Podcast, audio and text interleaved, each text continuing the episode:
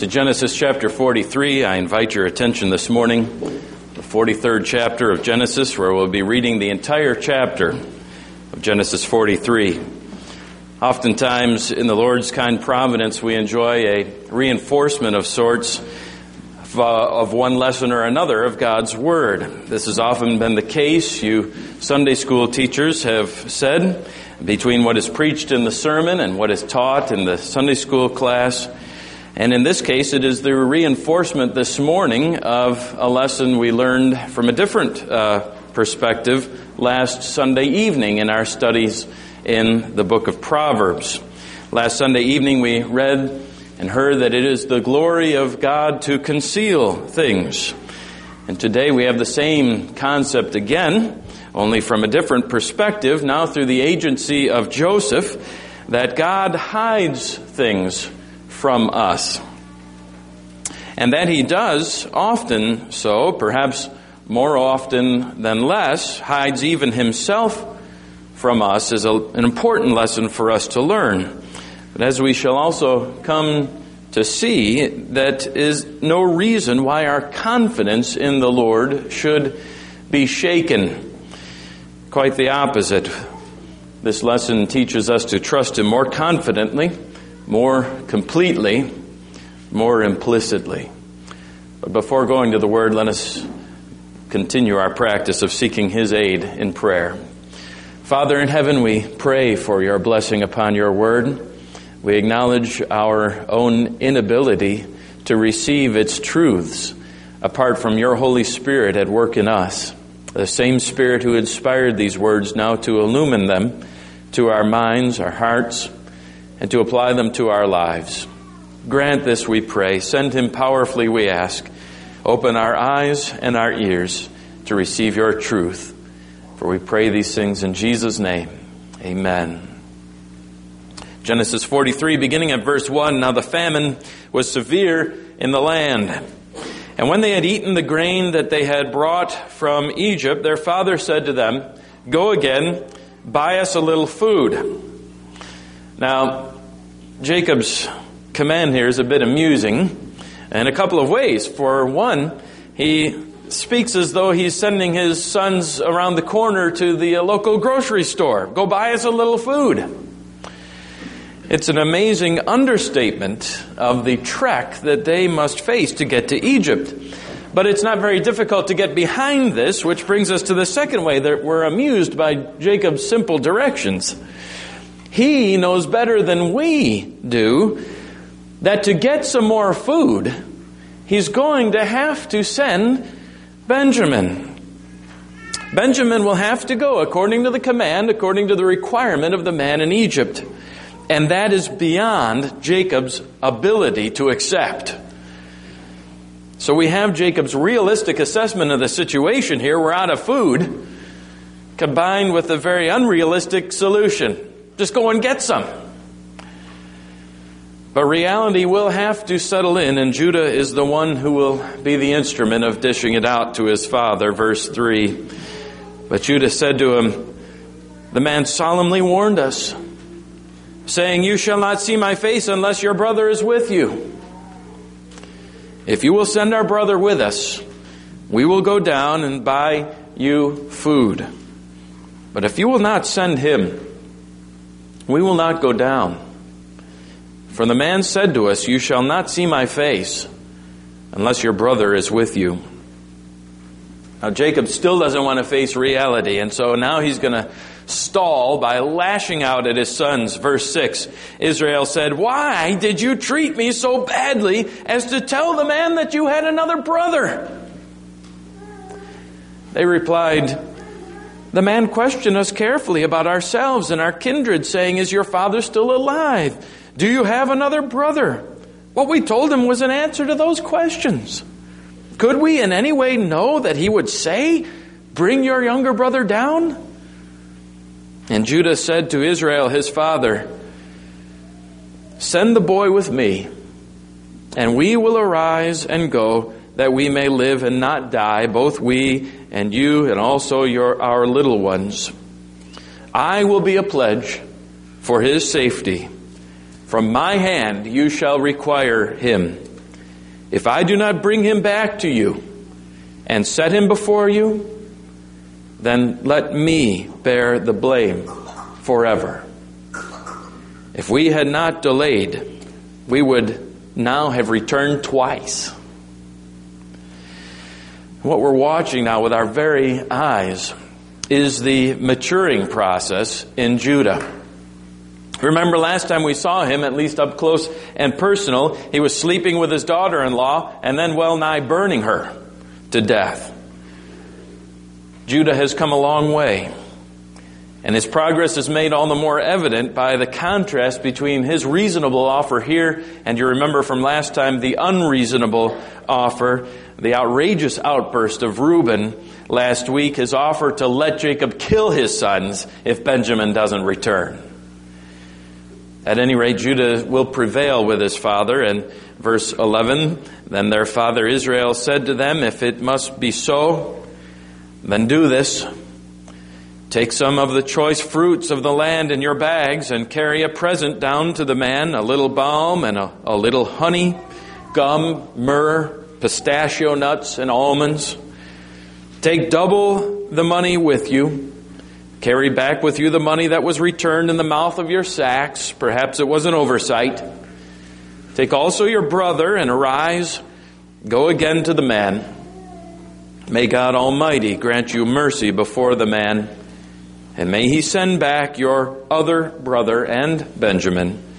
And as for me, if I am bereaved of my children, I am bereaved. So the men took this present, and they took double the money with them, and Benjamin. They arose and went down to Egypt and stood before Joseph. When Joseph saw Benjamin with them, he said to the steward of his house, Bring the men into the house and slaughter an animal and make ready, for the men are to dine with me at noon. The man did as Joseph told him and brought the men to Joseph's house. And the men were afraid because they were brought to Joseph's house. And they said, It is because of the money which was replaced in our sacks the first time that we are brought in, so that he may assault us and fall upon us to make us servants and seize our donkeys. a little bit of comedy uh, thrown in there. The Israelites who were hearing this history from Moses while they were in the wilderness, just having come from Egypt, they would have noticed this comedy here that the brothers should be worried about the Egyptians who have everything, that they would actually seize their donkeys. They should be spying their donkeys. It uh, sort of reminds us how provincial these brothers, these tent dwelling brothers, were compared to the Egyptians. But it also reminds us that their consciences are heavy within them.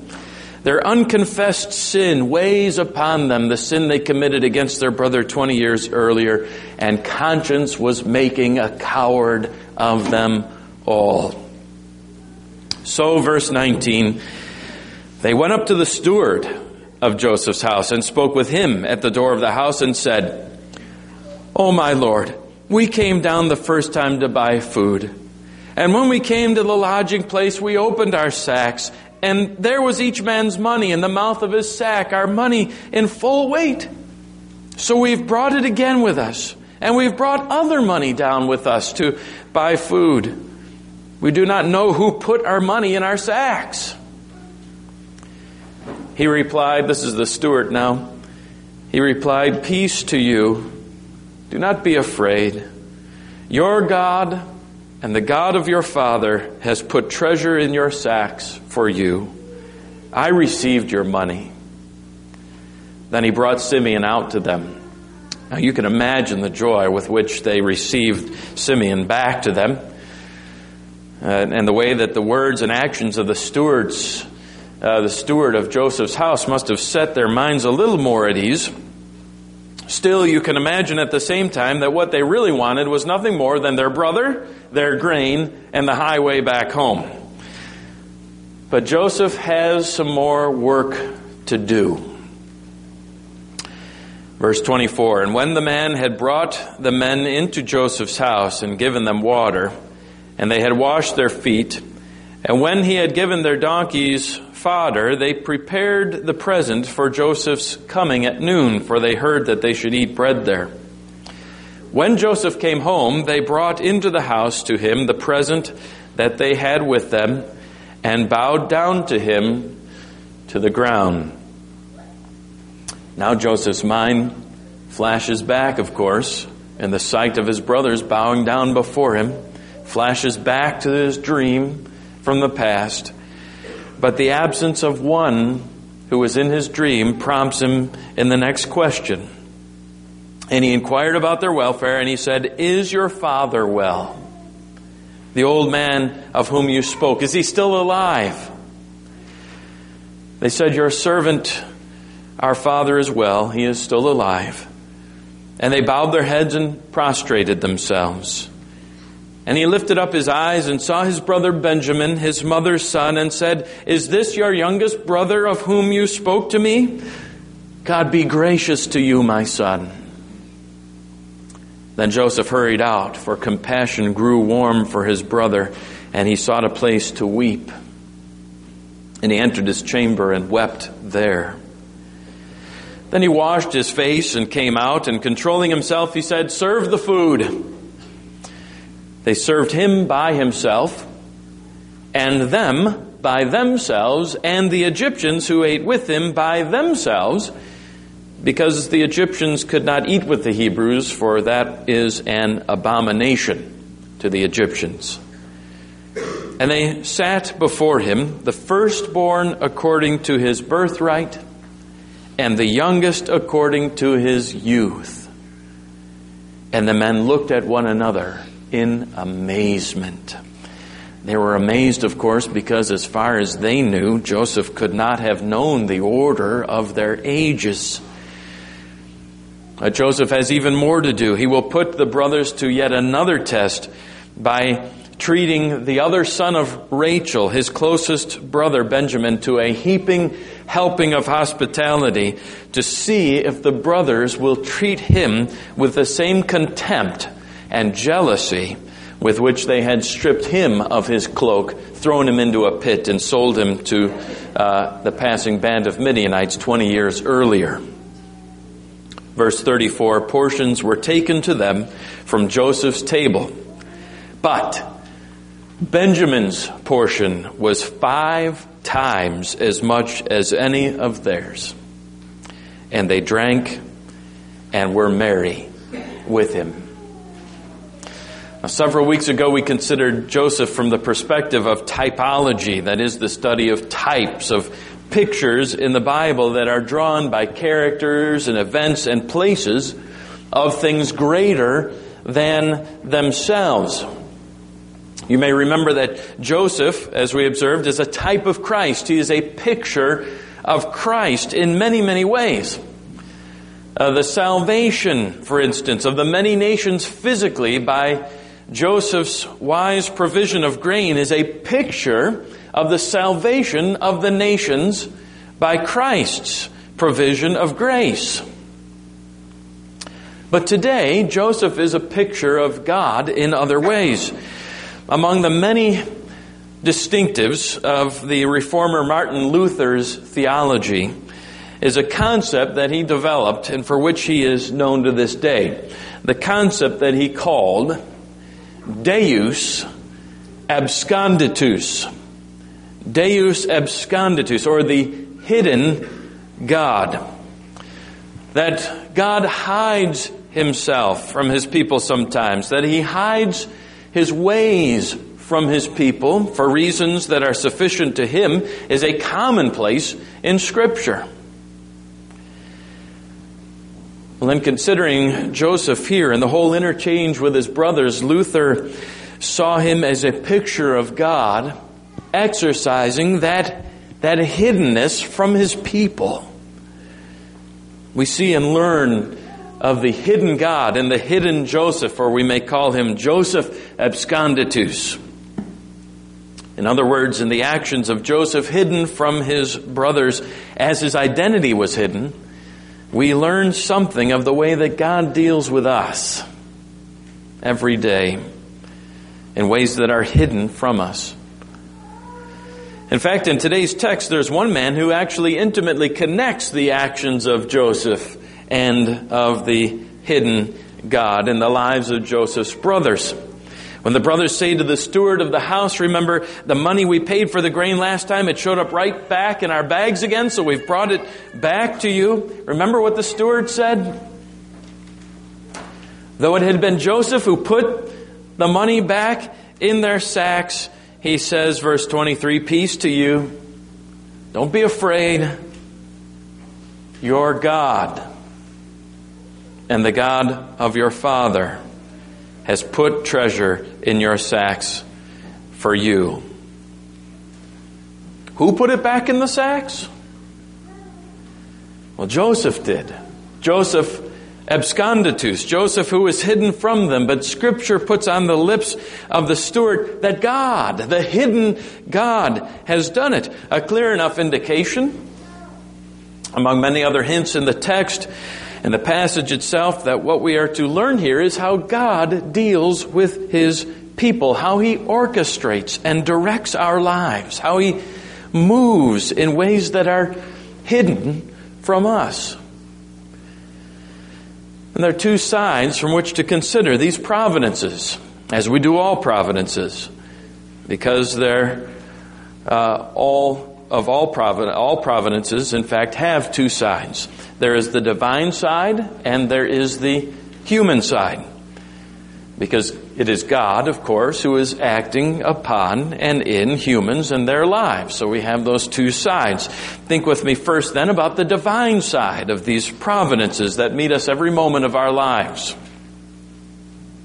Remember now that, that in everything that the brothers were experiencing in Egypt, and all of it, unbeknownst to them, they were experiencing what Joseph intended and what he was orchestrating behind the scenes.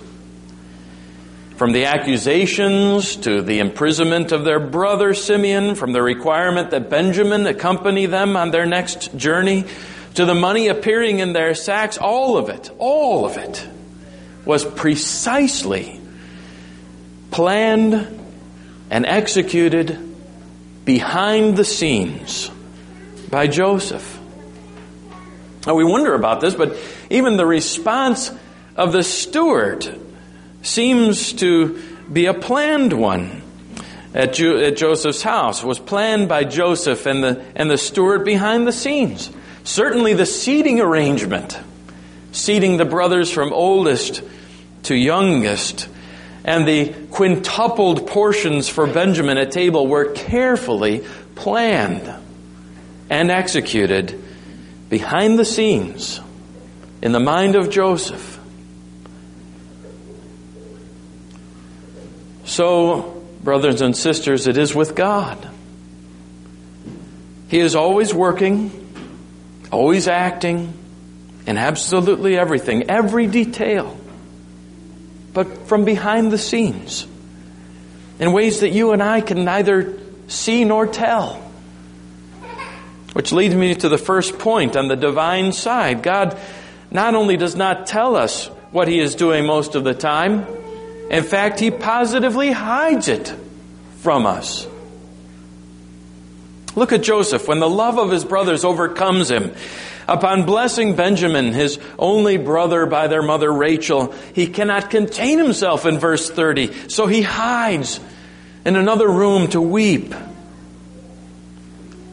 God, as it were, operates from another room. He hides himself from us. He hides his ways from us. But the fact that he is hidden from our view does not change the fact that he is working. Nor does it change the fact that he loves us so tenderly, so completely and deeply that his heart is always with us. God's heart is, even in the most difficult things we face. Which brings me to the next point that, second, while God does not tell us what He's doing most of the time, in fact, positively hides it from us, yet what He does, He does from a position of deep, deep love for you, His child. We sing that hymn from time to time behind a frowning providence. He hides a smiling face. And it's true. Even when the darkness of the clouds above us and around us is at its worst, above them, the sun still shines. The clouds have an important work to do, but the sun shines above them just as brightly as ever. And evidently, we need the clouds. We need the afflictions. We need the testing and the trying and the stretching of our faith that hardship brings. But all the while, dear flock, remember this the clouds only hide God's love from your view. They do not hide you from His. Indeed, according to the prophet Isaiah, when we're afflicted, God is afflicted with us. He hurts when we hurt. According to the writer of Hebrews, we have a perfectly sympathetic Savior like Joseph's brothers had his heart, you have God's heart. His love for you goes beyond, beyond anything you can know or imagine in its height and depth and width. When it comes to you, His children, He does nothing. Nothing. But that He does it out of love for you. Which raises another point on the side of God's providence. A third point there is a perfect plan for His people, for you. Though so much is hidden from your view, everything is plain to Him. He sees all, and what is more, He does all things, and He does them all well. Joseph had a perfect plan in mind. Joseph was directing all of these things according to his own script for the reconciliation, for the healing of his family. It certainly was rough, wasn't it? It was really rough going for Joseph's brothers. In the meantime, Joseph was gruff with them. He put his brothers through terrible tests and trials, prison, and holding one hostage, as it were. But he did not do so capriciously. He didn't do these things on a whim or on a fancy or just for the fun of it. There was a master plan behind it all. So it is with God. Now, much more could be said about God's side of providence, but we have another side to consider. Second, then, consider our side of God's providence. First of all, Know this we cannot tell what God is doing. Most of the time, you will not understand what God is doing in your life. We have a word for these ways of God with us. It is inscrutable. Inscrutable, which means quite simply that we cannot comprehend what God is doing, nor why. Joseph's brothers couldn't understand the mind of this Egyptian. They couldn't comprehend the, the meaning behind the events they faced, nor even how they were related to each other. They were on something of a roller coaster these days. One minute scared that the Egyptians wanted to take their donkeys.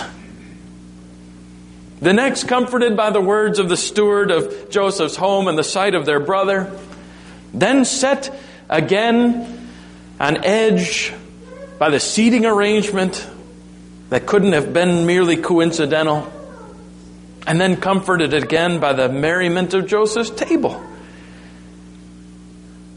And then consider this from our perspective, they couldn't see this coming, but we can in the very next chapter, the most terrifying, the worst, most disheartening developments are still yet to come.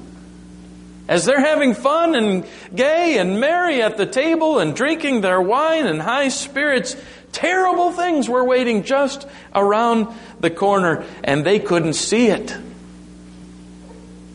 On the heels of their party, while their spirits were still high, suddenly Benjamin is going to be accused of theft. They're going to have to offer themselves as slaves to the Egyptians, imagining that they would never see their families again, or their father, or their homeland.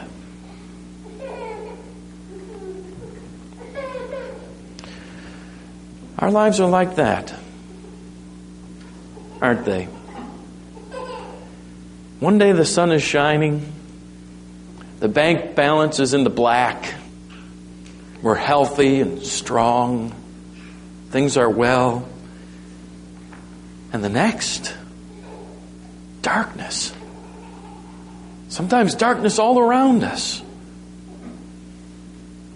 And truth be told, it doesn't make sense.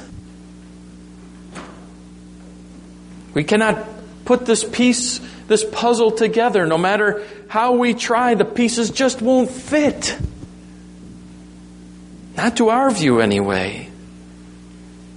And it seems to us like God is, is abusing us. He's treating us too roughly. C.S. Lewis wrote it in a letter to a friend, of course. Lewis wrote, He must often seem to be playing fast and loose with us. The adult must seem to mislead the child, and the master, the dog. They misread the signs. Their ignorance and their wishes twist everything.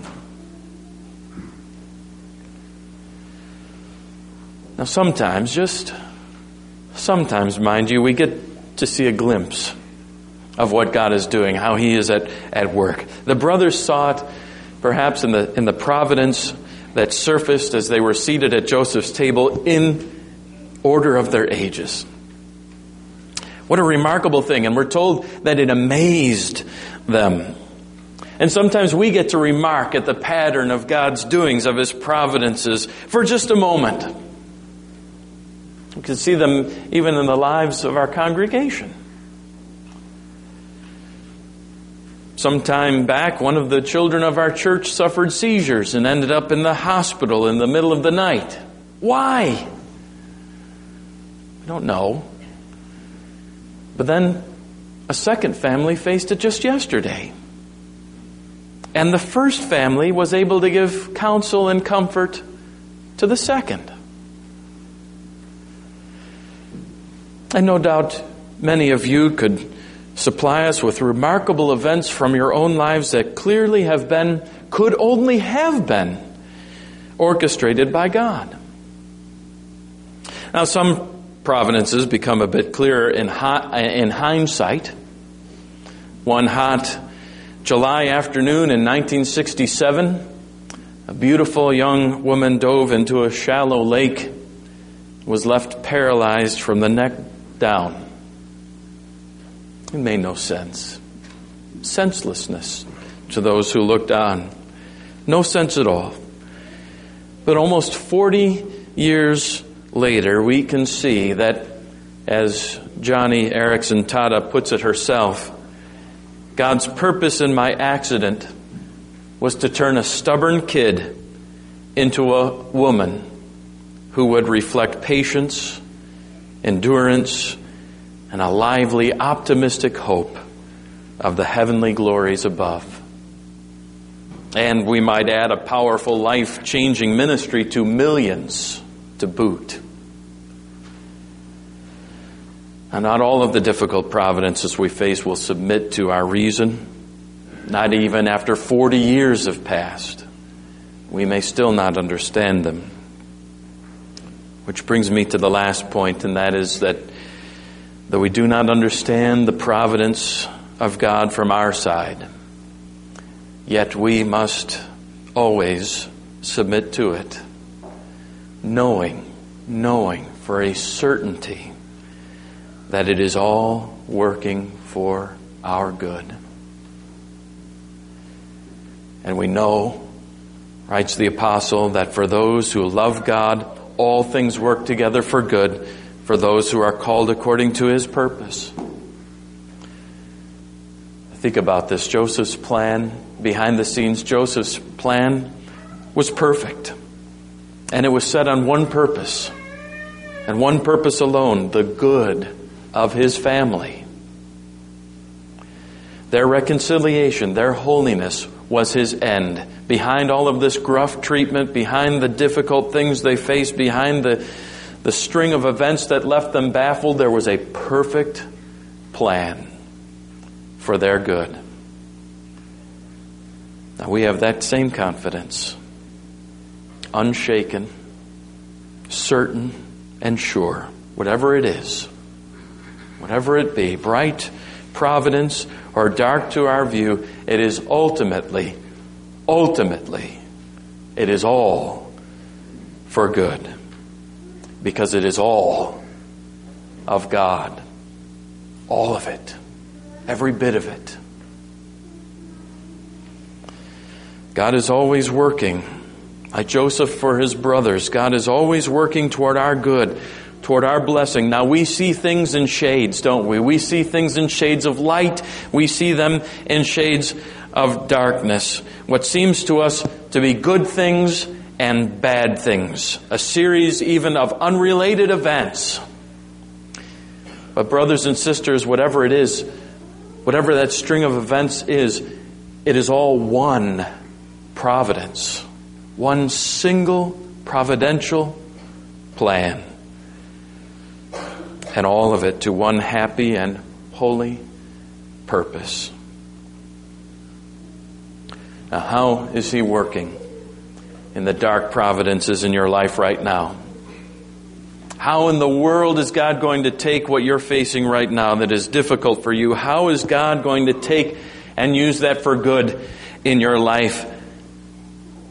I cannot tell you. I cannot tell you. If, if I could, I wouldn't be here. I'd have a very lucrative prophecy business in a big town somewhere else. But I can tell you, with what remains of the prophet's office in the pulpit, that you have God's own promise. And that is enough. He sees the whole picture, and what is more, He is directing it in its every tiniest detail in the burnt toast, in the flat tire, in the number of your hairs that were left in the hairbrush this morning. God is working to the smallest detail for your good and according to his perfect will for you, for you who are his children. And you may say then with confidence, Thy way, not mine, O Lord, however dark it be. Lead me by thine own hand. Choose thou the path for me. Smooth let it be or rough it will be still the best, winding or straight. It leads right onward to thy rest. Amen.